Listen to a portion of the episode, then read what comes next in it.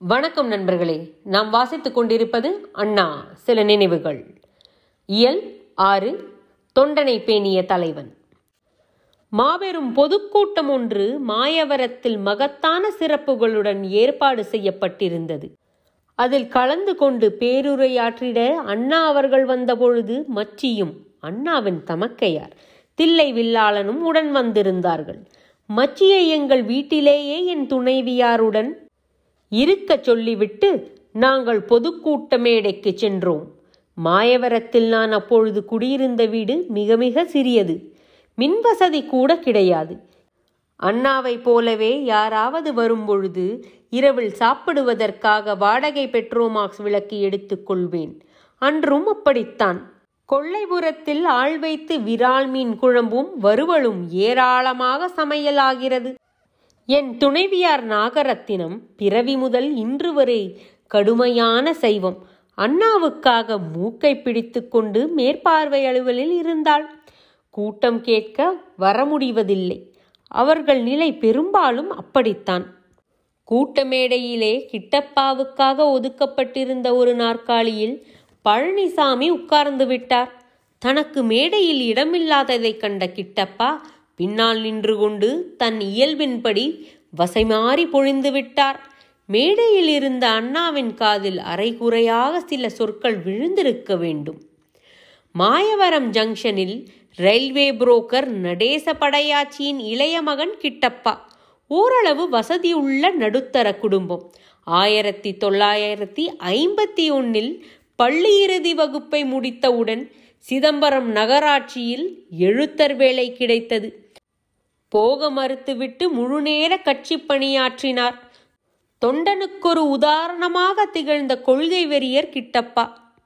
நிகழ்ச்சி முடிந்து எங்கள் வீட்டுக்கு வந்தோம். அண்ணா சாப்பிடாமர்ந்தார். பின்னர் வந்து சேர்ந்த கிட்டப்பாவின் குரல் உறக்கமாக ஒழித்தது. பின்ன என்னங்க? தலைவர் வந்தா மட்டும் மேடையில் உட்கார வந்துடுறானுங்க. மற்ற நாளிலோ கழகப்பணிக்கோ வசூலுக்கோ வர்றதே இல்லை. இவனுங்களுக்கு என்ன நாக்காளி கிட்டப்பாவை சாப்பிட வரச் சொல்லி கூப்பிடு என்றார் அண்ணா என்னிடம். வெளியே போய் அழைத்ததும் மிக பணிவுடன் வந்து நான் அடுத்த பந்தியில் சாப்பிடுறேனுங்க என்று சொல்லி வெளியே உட்கார்ந்து கொண்டார். முகத்தில் கோபத்தின் ஜுவாலை தெரிந்தது அப்பொழுதும். சாப்பிட்டு முடித்தவுடன் அண்ணா வெளியே போய் நின்று கொண்டு காரை எடுக்கச் சொன்னார். ஊருக்கு புறப்பாடு என்று நினைத்த மச்சியும் தெருவுக்கு வரவே நீ இரு இதோ வந்து விடுகிறேன் என்று சொல்லி வில்லாளன் கருணானந்தம். ரெண்டு பேரும் பின்னாலே ஏறுங்க எனவும் பணித்தார் அண்ணா. கார் புறப்பட்டதும் இப்படி எங்காவது ஆள் இல்லாத பக்கமாய் போகலாம் என்று என்னிடம் சொன்னார். ரயில்வே சந்திப்பு சென்று கடைசி பகுதியில் எங்கள் ஆர்எம்எஸ் அலுவலகத்துக்கு அருகேயுள்ள ஒரு ஒதுக்குப்புறத்தை காண்பித்தேன். வண்டியிலிருந்து யாரும் இறங்கவில்லை. டிரைவர் சுந்தர் தவிர. சரியாக ஒரு மணி நேரம் அண்ணா என்னிடம் பேசினார்கள். திராவிட முன்னேற்றக் கழகம் தொடங்கி மூன்று நான்கு ஆண்டுகளே ஆனபடியால் இதை எப்படி வளர்க்க வேண்டும்? அதற்கு எப்படிப்பட்ட தியாக மனப்பான்மை உள்ள தொண்டர்கள் வேண்டும்? புதிதாக வருபவர்களை ஏற்கனவே இருப்பவர்கள் எவ்வாறு அரவணைத்து விட்டு கொடுத்து இணைத்து செல்ல வேண்டும் என்றெல்லாம் பொதுப்படையாக முதலில் சொன்னார்கள். எனக்கு ஒன்றும் விளங்கவில்லை. நான் முழுநேர தொண்டன் அல்லவே என்னிடம் ஏன் இவ்வளவு சொல்லி வருகிறார்கள்? என்ற என் திகைப்பு நீங்குமாறு பதில் உடனடியாகவே வந்துவிட்டது. நீ கிட்டப்பாவை உன் கைக்குள் வைத்து காப்பாற்றணும் என்ன? இந்த மாதிரி பிற்படுத்தப்பட்ட வகுப்பிலிருந்து அதிலும் இந்த பகுதியில் செல்வாக்குள்ள ஒரு வகுப்பிலிருந்து நமக்கு தொண்டர்கள் கிடைப்பது கடினம். முன்கோபியே தவிர கொள்கை பற்றுள்ள பையன். முதல்ல நீ அவரை சரியாக புரிந்து கொள் அதற்கு பிறகு உன் ஆலோசனைகளை அடிக்கடி கேட்கிற மாதிரி உன்னிடம் தொடர்பு வச்சுக்கணும் அவரு. அதற்கு ஏற்பாடு செஞ்சுக்க நீ. என்று பலவாறு கூறிவிட்டு கிட்டப்பாவை ஒரு ஷேப்புக்கு கொண்டு வர வேண்டியது உன் பொறுப்புத்தான். நான் உன்னைத்தான் இனி கேட்பேன் என முடித்தார் அண்ணா.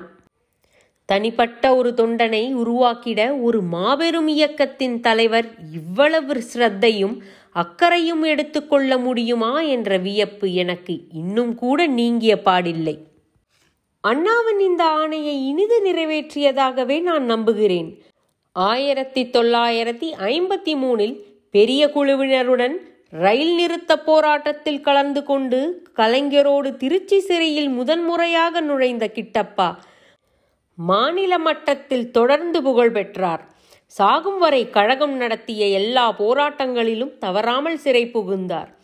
அவர் மாவட்ட துணை செயலாளராகவும் பொதுக்குழு உறுப்பினராகவும் ஆவதற்கு நானே ஓட்டு சேகரித்து உயர்த்தினேன்.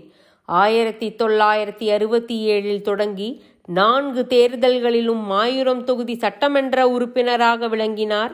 சட்டமன்றத்திலோ எண்ணிக்கையில் அதிகமான வினாக்களை எழுப்பி கேள்வி மன்னன் கிட்டப்பா என புகழ்கோடி பறக்கவிட்டார் கருணானந்தம் கருணானந்தம் இங்கே வா இங்கே வா. நம் கிட்டப்பா மாயவரத்தில் வெற்றி. கழகத்துக்கு முதல் வெற்றி ரிசல்ட் தந்தது அவர்தான் என்று அண்ணா அவர்கள் பூரிப்பு பெருங்குரலில் என்னை கூவி அழைத்தார்கள். ஆயிரத்தி தொள்ளாயிரத்தி அறுபத்தி ஏழு தேர்தலில் முடிவுகள் வெளியான அன்று நுங்கம்பாக்கம் இல்லத்து மாடியில் இருந்து கொண்டு கீழே நின்ற என்னை கூப்பிட்டு சொன்னார்கள். அப்பொழுது நான் பெருமித நோக்கில் அண்ணாவை பார்த்து சொன்னேன். அன்னைக்கு ஒரு நாள் மாயவரத்தில் கிட்டப்பாவை பார்த்துக்கொள் என்று சொன்னீர்களே நினைவு இருக்குதா அண்ணா? என்று.